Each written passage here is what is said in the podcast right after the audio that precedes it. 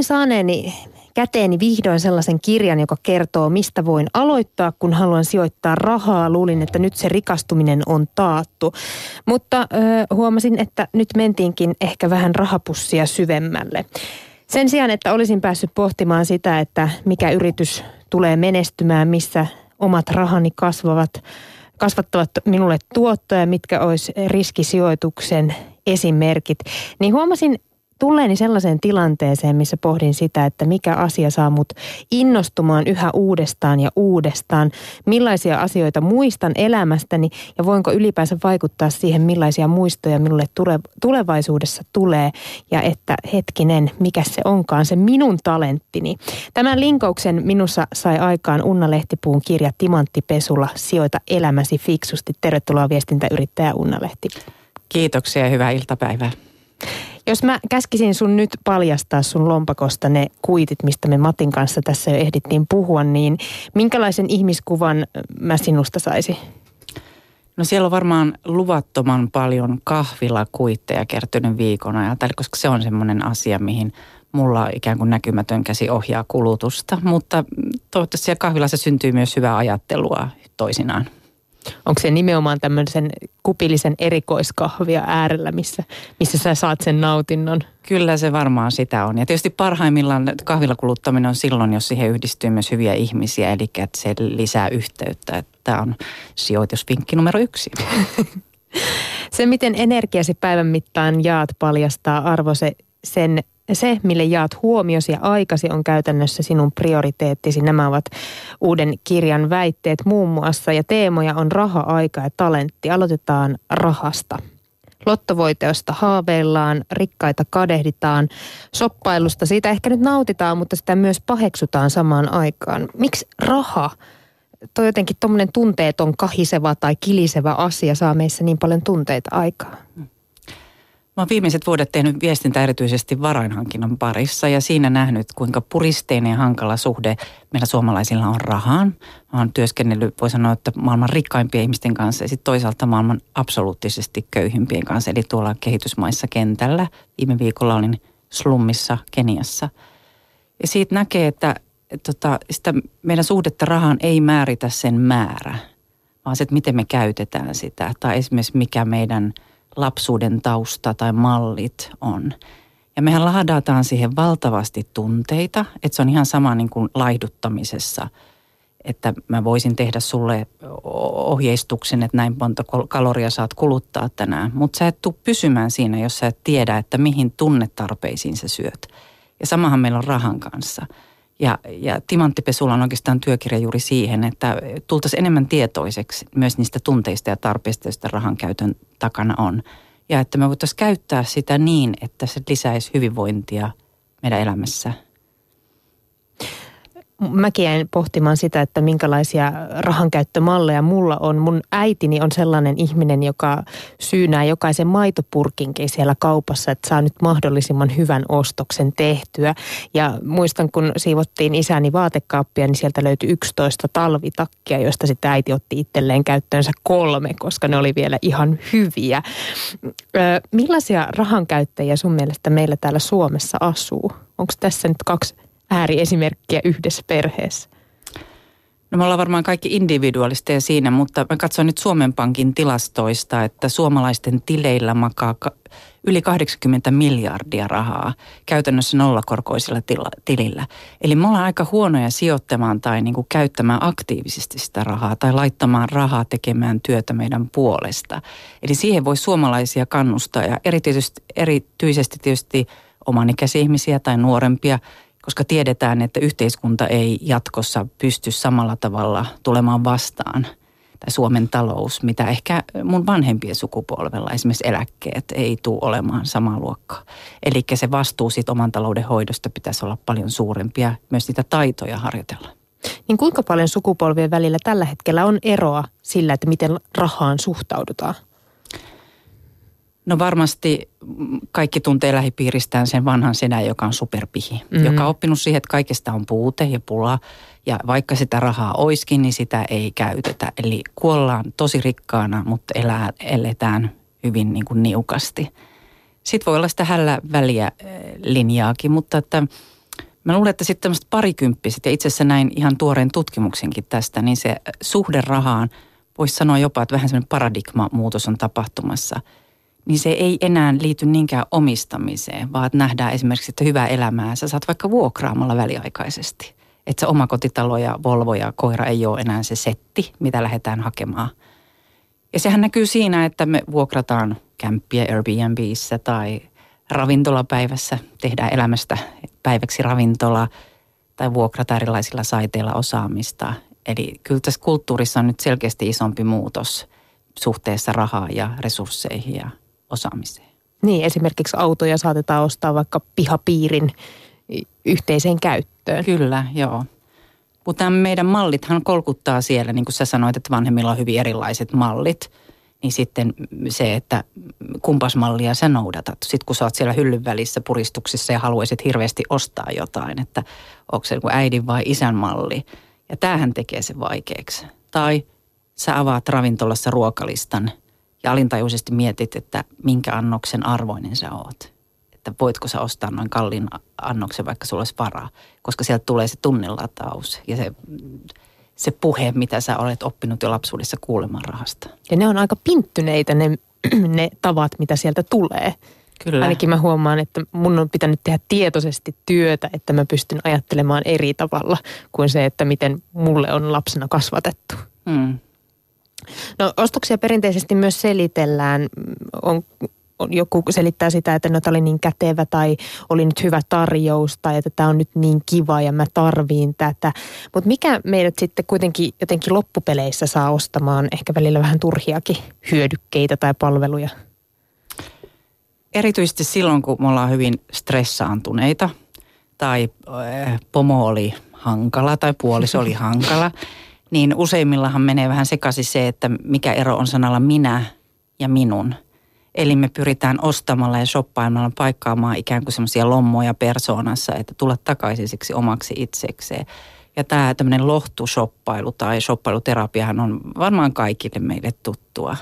Mutta se on aika kallis terapialaji pitkällä juoksulla, että, että mä oon ainakin, voi sanoa, että kirjan tekeminen ja, ja blogi, josta se on saanut alkunsa, niin on ollut semmoista vähän omaterapiaa, että joutunut tarkkailemaan omaa kulutusta. Ja nyt huomaan, että aika usein pystyy jo vastustamaan tiettyjä kiusauksia. Että tajuan sen, että nyt tässä ei oikeastaan kyse tota, ää, ostamisesta, vaan kyse on jostain syvemmästä tarpeesta tai tunteesta, jota mä nyt pyrin tällä paikkaamaan.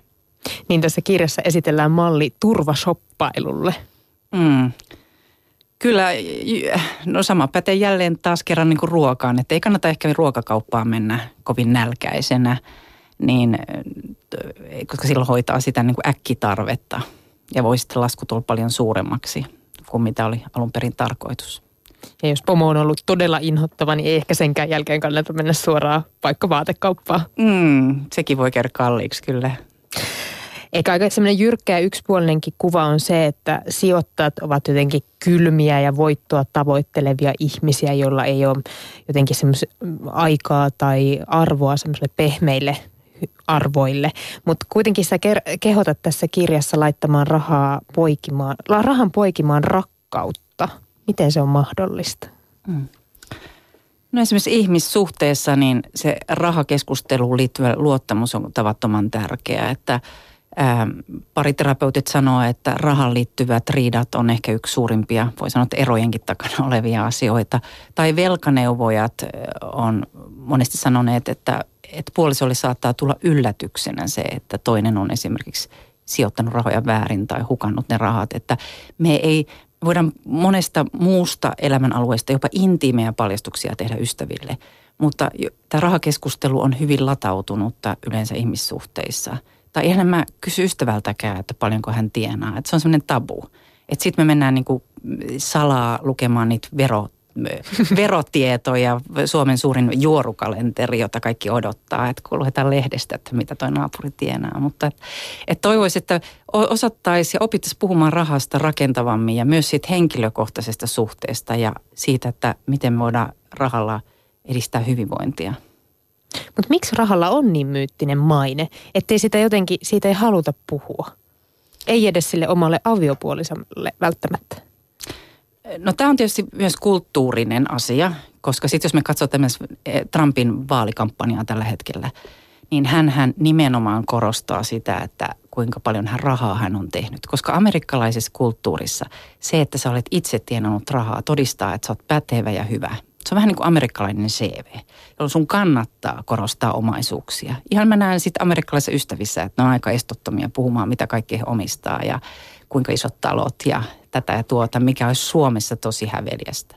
Ja sitten taas vaikkapa Aasiassa, niin se hierarkia ja ihmisen arvo, joka lasketaan myös tämmöisen omistuksena, on jatkuvasti läsnä siinä.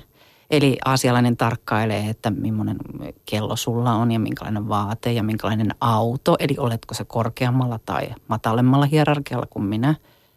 Tai jos työporukka ostaa vaikkapa lahjaa, niin katsotaan, että minkä arvoisen lahjan se esimies ostaa. Ja sitten muut mitottaa sen työkaverin lahjan sitten niin kuin alemmalle tasolle. Että ei, se ei ole mitenkään universaaliset, etteikö rahasta puhuttaisi, vaan sillä on vähän eri merkityksiä. Että täällä me ollaan vähän tämmöistä vaatimatonta sakkia sen suhteen. Joka on mun mielestä jotenkin ehkä hassuakin, että täällä kuitenkin työntekoa hirveästi korostetaan, mutta pitää tehdä paljon paljon töitä, mutta älä missään nimessä menesty. Hmm. Niin onhan se tosi ristiriitasta ja sitten se, että että jokaisen pitäisi tänä päivänä tosiaan nähdä itsensä myös niin kuin sijoittajana. Että ehkä pyyhkiä semmoista väärää harhaluuloa sen sijoittamisen takana, että se on niin kuin säästämistä. Ja sijoittaminen tarkoittaa sitä, että niitä säästöjä voi aktiivisesti käyttää tai laittaa niitä hyvi, itselleen hyville ja tärkeisiin kohteisiin. Ja joskus saattaa sijoittaminen onnistuakin, että mutta nolla korko ei välttämättä ole se kaikkein paras tuotto. Mennään tuonne maailmalle vielä, vielä vähäksi aikaa. Sä oot vieraillut muun muassa Tokossa tuolla Länsi-Afrikassa, joka ei saanut niin hyviä pisteitä tämmöisessä onnellisuus, voisiko sanoa tistissä. Näkyykö, näkyykö tuolla maa, tuossa maassa onnettomuus tai jotenkin se onnellisuuden puute? Niin Toko on takavuosina ainakin ollut näiden kansainvälisten onnellisuus- tai maiden onnellisuustilastojen ihan niin kuin siellä hännän huippua ja itse vaan jäi miettimään siellä, että mistä se voi johtua. Ja sehän on hyvin animistinen kulttuuri. Siellä on näitä luonnonuskonnot jyllää edelleenkin Länsi-Afrikassa vahvasti. Ja silloin ajatellaan, että se onni ja onnettomuus on riippuvainen jostain toisesta, että matkamuistotkin on edelleen näitä nukkeja, joihin pistellään tämmöisiä voodoo-nukkeja, joihin voi pistellä neuloja tai muita – Eli silloinhan se luo siihen rahan suhteeseen, et, suhteen, että se on jossakin muualla. Se ei ole mitenkään riippuvainen musta. Ja samoin niin kuin onnettomuus tai onni on ikään kuin ulkopuolisten voimien aikaansaamaa. Sitten kun katsoo taas Suomea ja näitä Pohjoismaita, niin mehän sijoitutaan hirveän hyvin niissä tilastoissa, joka ehkä meille voi olla yllätyskin. Mutta tavallaan ehkä se meidän tietyllä tavalla semmoinen realistinen ajattelu, että, että että ei odoteta valtavan suuria ihmeitä, että semmoinen peruselämä riittää. Että meillä ei myöskään sellaisen amerikkalaisen unelman loukkua tai ansaa ajattelussa. Öö, millaisessa arvossa raha siellä sitten oli? Tokossa raha on vähän niin kuin monissa kehitysmaissa, mutta ehkä tuorempi esimerkki on viime viikolta. Mä olin Keniassa ja te, olin siis ää, World Visionin projektia dokumentoimassa ja tapaamassa siellä tuttuja slummissa asuvia ihmisiä. Ja, ja siinä oikeastaan näkee se, että ei se mikä maa tai mikä valuutta, mutta että se rahasuhde voi olla riippumatta siitä ympäröivästä kulttuurista, niin hyvin samanlainen meillä. Ja siellä mä näen ehkä vahvemmin sellaisen yhteisöllisyyden, niin kuin slummissakin, että jos joku saa jotain, niin se heti jakaa sitä omasta. Koska me nähdään, että me ei nousta täältä ilman, että koko yhteisö kasvaa. Ja tätä toivoisi kyllä Suomeenkin. Eli se minä-ajattelu muuttuu hyvin nopeasti me-ajatteluksi. Ja esimerkiksi mulla oli kameramiehenä semmoinen kundi, joka oikeasti on näitä kaatopaikkalapsia. Eli hän on lapsuutensa viettänyt siellä ja etsinyt ruokapalansa ja saanut sitten koulutuksen. Ja mä kysyin että ihan suoraan häneltä, että näen, että sulla on edelleenkin tosi tiukkaa, että mikä sut saa niin kuin jakamaan siitä vähästä ja omasta. Hän on muun muassa perustanut itse tällaisen vaatejakelupisteen, jossa jakaa näille muille slummilapsille vaatteita. Niin hän sanoi juuri, että se perusta on siinä, että hän kokee, että hänellä on itselleen annettu, hän on saanut lahjoja ja se velvoittaa hänet viemään sitä eteenpäin. Ja myös se, että tämä tilanne ei koskaan muutu, jos hän ei ota sitä omaa vastuuta. Eli ja minun... ihmiset elää dollarilla päivä, jos sitäkään. Eli ei, e, sitä jaettavaa ei ole paljon, mutta he näkevät sen onnellistuttavan vaikutuksen siitä. Niin, että minun onnellisuus jaetaan meidän onnellisuudeksi. Mm. Hieno ajatus. Ja se on kaikista nopein tapa itse asiassa rikastua. Että jos katsotaan ihan jopa aivotutkimuksessa nähdään se, että, että jakaminen, onpa se aikaa, rahaa tai omaa osaamistaan, niin vaik- syöttää meidän niin mielihyvähormonia, oksitosiinia. Ja sehän saa meidän elä, oman elämän tuntumaan merkitykselliseltä, että vaikka mulla olisi vähän, kun mä annan siitä jollekin toiselle, niin mähän koen rikkautta ja vaurautta. Eli se on aika nopea kiksi siihen rikastumiseen. Eli antama, se ei ole mikään, mikään vaan semmoinen lentävä lause, että antaminen tuottaa oikeasti hmm, Kyllä, ihan sille löytyy tieteestä perusteita tutkimuksesta. No mutta sä oot myös vierailu tuhlaajapojan Mekassa Las Vegasissa. Miten tuo kaupunki, mitä se on opettanut sulle rahasta? Una Lehtipuu. Hmm. Mä, joo, mä olin vuosi sitten Las Vegasissa ja sehän on oikein semmoinen rahan mekka. Siellä moni asia, kuten esimerkiksi hotellit, maksaa vähän, koska ajatellaan, että ihmiset sit siitä hullaantuu ja, ja tuota, tuhlaa rahansa kasinoilla. Sitä ei mulle onneksi tapahtunut, mutta yövyin siellä Kultaharkon muotoisessa hotellissa, joka oli Trump-hotelli. Ja, okay. ja se oli oikeasti elämys. Siellä oli Trump, odotti Trump-vesi ja Trump-aamutossut ja Trump äh, suihkusaippua. Niitä taitaa vieläkin olla kotona. Kahmin niitä aimo, aimo, aimo verran tota, mukaan. Niin, äh, onhan se tavattoman äärimmäinen paikka, mutta myös niin kuin kiehtova, jonkinlainen kuva ihmismielestähän sekin on, jos mä mietin nyt vierailuja Keniassa slummissa ja sitten Las Vegasin Trump-hotellissa, niin siinä on aika lailla äärilaidat. No miten jos sä ajattelet niitä, niitä maailman rikkaimpia ihmisiä, jotka siellä Las Vegasissa sitten pääsee rahojaan tuhlaamaan, tai sitten vaikka nyt sitä sun kameramiestä Keniassa, onko heissä mitään yhteistä? se rahan määrä ei tosiaan määrittele tavallaan sitä, että me, niin kuin meidän suhdetta rahaa. Että se voi olla ihan sama sillä slummikaverilla kuin sillä Las Vegasilaisella. Eli se, missä se ero syntyy, on, että miten me käytetään se raha ja millaisiin tarkoituksiin. Eli mitä se meissä itsessämme ruokkii, minkälaista hyvää tai jopa pahaa – ja jos meillä on yhtään sitä yli pienistäkin varoista, niin se kannattaa ilman muuta ruo- tai sijoittaa niin, että se palvelisi sitä yhteyttä tai se palvelisi meidän kasvua niin kuin omaksi itseksemme tai niitä niin kuin päämääriä kohti, mitä me halutaan. Eli ei materia- niin materialistiseen kulutukseen, vaan enemmän tällaiseen elämyksiin, taitoihin, tietoon. Juutalaisessa kulttuurissa esimerkiksi hyvin vahva painotus on sillä, että – että satsaat tietoon, niin sä rikastut. Ja jollakin tapaa se näyttää toimivan, jos katsotaan Forbes-listoja, niin muutama vuosi sitten ainakin, niin Forbes-listoilla 400 maailman rikkaimmasta, niin oliko 130 jotain, niin juutalaisia. Tai paljonko heillä on nobelisteja. Että se rahan ja tiedon linkittäminen siinä kulttuurissa on niin vahva ja se tuottaa sitten myös hyviä tuloksia. No näin länsimaalaisena jotenkin oli tai ehkä, ehkä ennen, ennemminkin voisi sanoa, että suomalaisena oli jotenkin yllätys, että tästä sun timanttipesulla sijoita elämäsi fiksusti kirjassa nostetaan esiin myös eri uskontokuntien ajatuksia rahasta. Miten sä Unna Lehtipuko oot vierailu monissa maissa ympäri maapalloa, niin miten sä oot nähnyt, miten uskonto määrittää ihmisten rahan käyttöä?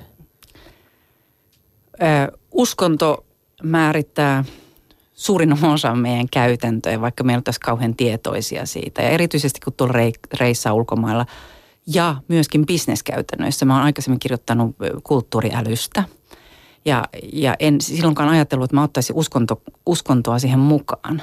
Mutta esimerkiksi jos vaikka menee Intiaan palaveriin, niin sun pitää tietää astrologisesta kalenterista, että onko tänään hyvä päivä tehdä sopimus, koska todennäköisesti neuvottelukumppani on katsonut sen tai että erilaisia mekanismeja Jumalien lepyttämiseen löytyy eli eri kulttuureista, niin yhtä lailla rahan käytössä se uskonto on niin vahva osa sitä moraalia, että se rytmittää ja se on sen pohjavirtaus siinä, minkä mukaan me tavoitellaan tai asetetaan elämässä tavoitteet, mikä on hyvää, mikä on hyvä elämä. Niin sitä ei voi ohittaa. No toisten mielestä tosiaan on hyvä säästää. Sukanvarressa on aina hyvä olla, olla tarpeeksi rahaa. Toiset taas kehottaa kuluttamaan, että yhteiskunta pyörii. Selvisikö sulle, en, Unna Lehti puhuu tämän kirjan kirjoittamisen aikana, että mikä on se rahan käytön oikea mittasuhde? Varmasti pitää lähteä sieltä tarpeista ja tavoitteista ja niistä arvoista. Eli hyvää rahan kuluttaminen on sellaista, että se on hyvä matchi niin kuin meidän arvojen kanssa. Eli jos mun ykkösarvoni on vaikka perhe, niin mä kulutan rahaa niin, että se rakentaa yhteyttä tai mahdollistaa ajan perheen kanssa. Ja esimerkiksi itse siirryin yrittäjäksi tästä syystä, että halusin niin kuin taimata vähän uudelleen arkeani.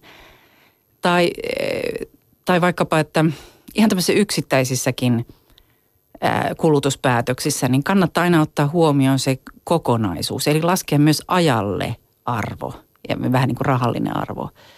Eli näen nytkin, että monet tuttavat muuttaakin ehkä lähemmäksi keskustaa paljon paljon pienempää asuntoa, jopa se asuntoa. Siksi, että ne laskee niin kovan hinnan sille, että jos sulla menee tuolla joukkoliikenteessä monta tuntia, niin mieluummin ollaan sitten ahtaasti ja lähekkäin kuin että me oltaisiin erillään kaukana ja, ja tota isommissa neljöissä. Niin nämähän on niitä, joiden kanssa me kannattaa käydä keskustelua, että ne ei mahdu taskulaskimeen eikä helmitauluun – että immateriaalista ja materiaalista vaikea laskea yhteen, mutta että hyvä elämä, hyvä arki, niin oikeastaan vaatii, että tehdään sekin laskutoimitus. Mä joudun tunnistamaan nyt tässä, toivottavasti ei ehkä Hyvä. sukulaiset hi- ihan hirveän tarkalla korvalla kuuntele, mutta, mutta tota, mm, mun, mun sukulaiset suurimmat osat asuu pohjoisessa ja joskus kun he pyytävät hyvinkin innokkaasti sinne käymään, niin mä selitän sitä, että mä en pääse käymään sillä, että se on niin kallista. Vaikka se todellisuudessa ei ole niin. Se ei ole se pääsy, vaan pääsy on se, että mä haluaisin ö, rauhallista aikaa, enkä itseni ja puolisoni kanssa täällä, enkä kuluttaa sitä aikaa siihen matkustamiseen, mihin sitä menee ihan hirvittävän paljon. Mutta mä tiedän, että heille tämä oma, oman ajan käyttö ei ole arvokasta, mutta raha on. Ja sen takia mä perustelen sitä rahalla, koska mä tiedän, että heidän on helpompi ymmärtää se. Mm. Onko rahalla suurempi jotenkin valta kuin ajalla tällä hetkellä? Rahahan on neutri. Sehän on täysin niin kuin neutraali itsessään. Eli se valta, mikä rahalla meihin on, niin on sitä, minkä valta me sille annetaan. Ja nämä on juuri niitä prioriteetteja, että mikä arvo meille kulloinkin on se ykkönen ja minkä arvon mukaan me mitataan erilaisia asioita. Että tuossa se selvästi on nyt ehkä puolison asettanut sitten ykköseksi, että se kuulostaa ihan hyvältä. No mikä sai sut ensimmäistä kertaa hätkähtämään ajan tärkeydestä, Unna Lehtipuu? Kyllä varmaan mun neljä lasta ja ensimmäisen syntymä ja – ja se suhde, mikä häneen oli, niin tota, varmaan oli semmoinen hätkähdys, että mihin mä käytän aikani ja työn aikani, koska mä olin entistä tietoisempi siitä, että se on myös pois näiltä lapsilta. Eli jonkinlainen hyvä tasapaino, jota tässä edelleenkin hakee omassa arjessa. Eli omat lapset.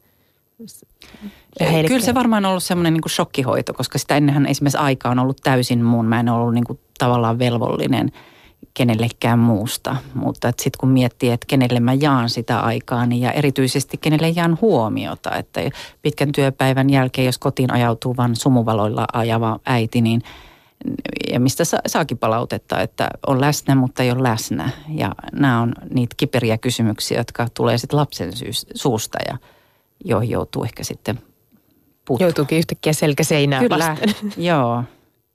No kuinka monta Excel-taulukkoa oikeastaan tarvitaan, että saa sen oman haaskatun ajan takaisin vai onko siihen mitään kikkaa? No ehkä voisi laittaa eh, niin ostoskuittisulkeiset kuin myös kalenterisulkeiset ja katsoa, että mihin mulla ne meni. Että, että elämässä voi olla ikään kuin tällaisia eh, tärkeitä ja kiireellisiä asioita ja useinhan se kiireellinen syö meiltä ne tärkeät että mahduttaisi siihen viikkoonsa ainakin ne, jotka oikeasti tärkeitä, joilla on niin kuin ikään kuin strategista merkitystä niin kuin loppuelämälle tai tulevalle viikolle. Että ei vaan ne, jotka heti pomppaa mieleen tai kuvaruudulta tai viestit kännykässä, niin koko ajan syö meidän aikaa. Eli puhutaan tällaista kairosajasta, eli aika, jonka mä olen itse ottanut haltuun, että joku ei vaan niin kuin aikamonsteri sitä syö koko ajan. Sen kanssa, että saa olla aika tarkka, koska aikahan ei palaa. Se on ainut resurssi, joka me hukataan loppuun saakka joka päivä. Ja elämässä ei ole paluulippuja eiliseen. Eli tota, siitäkin syystä on tosi tärkeää, että ryhdytään ajoissa tekemään niitä asioita, mitä meidän on määrä tällä elämässä tehdä. No nyt me ollaan puhuttu Una Lehtipuu sunkaan rahasta ja ajasta, mutta talentti on myös yksi teema sun kirjassa. Mitä se talentti oikein on? Talentti on varmaan vähän sellaista vimmaa, että joku asia ei voi jätä rauhaan. Et se on se asia, mille sä sytyt ja mitä sä jaksat tehdä vuodesta toiseen tai ehkä harjoittaakin. Et, e, taidothan on sellaisia, miten voidaan kaikki hankkia. Hankkia vaikka sitten Excel-taulukkotaitoa tai jotain muuta, joka työ vaatii esimerkiksi. Ja sitten toki meillä on luontaisia taipumuksia, jotka yleensä niin kuin aika paljon rytmittää sitä meidän talenttia – mutta tämä on juuri, juuri yksi niistä meidän resursseista, joita kannattaa miettiä, että mihin mä se talenttia tai osaamista sijoitan. Ja, ja tota, eli sitä ei voi myöskään irrottaa kokonaan sitä raha- tai aikakysymyksestä. Nämä on niitä valuuttoja, joilla me käydään arjessa elämänkauppaa, että miten, miten me arkeamme elämme. Mä luin ihan vasta yhdestä toisesta kirjasta tarina, jossa mies löysi kotkan munan ja laittoi sen kanalaan hautumaan ja tämä Kotkan poikanen syntyi sinne kanojen keskelle ja totta kai luuli olevansa kana. Se kuopi maata ja käytti siipiään vaan sen verran, mitä kanat nyt vähän liihottaen käyttää. Ja vanhana tämä kotka sitten tiiraili taivaalle ja näki siellä toisen kotkan ja ihaili sen liitämistä ja kysyi siltä viereiseltä kanalta, että mikäs toi on. Ja tämä viereinen kana vastasi, että se on kotka, ilmojen kuningas, se on luotu lentämään me ollaan kanoja, me kuulumme maahan. Ja tämän tiedon kanssa tämä kotka kuoli, luulen siis olevansa koko ajan kana. Kuinka monesti me kuollaan jotenkin kanoina, vaikka meillä olisi ne kotkan mahdollisuudet? Tuo on hirveän hieno tarina ja kuvaava siitä, että talenttiahan sä et voi kehittää niin kuin umpiossa, vaan sä tarvitset ikään kuin yleisön tai ympäristön tai työpaikan, jos se tulee nähdyksi. Et jotkuthan löytää tavattoman varhain talentin, kun katsoo tuttua piirissäkin lahjakkaita nuoria muusikoita, kun nähnyt niin kuin lapsesta saakka kasvavan ja kehittyvän. Ne on niin kuin kolmevuotiaana ollut jo sitä.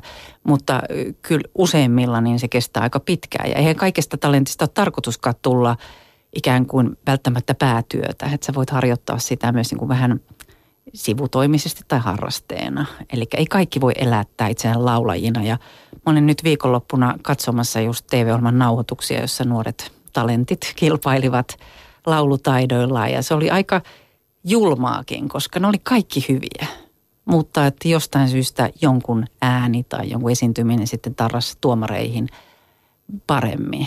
Ja tietysti se on valtava pettymys sille, joka jää ulkopuolelle, että löydetään se oma hyvä ympäristö kasvaa sen oman talenttimme niin kuin äärirajoille. Ja se on, mä että se on myös vähän niin kuin velvollisuus, että ja vanhempana mulla on velvollisuus, niin kun, jos näen lapsessani jotain talenttia, niin tukea ja tehdä se näkyviksi ja kannustaa.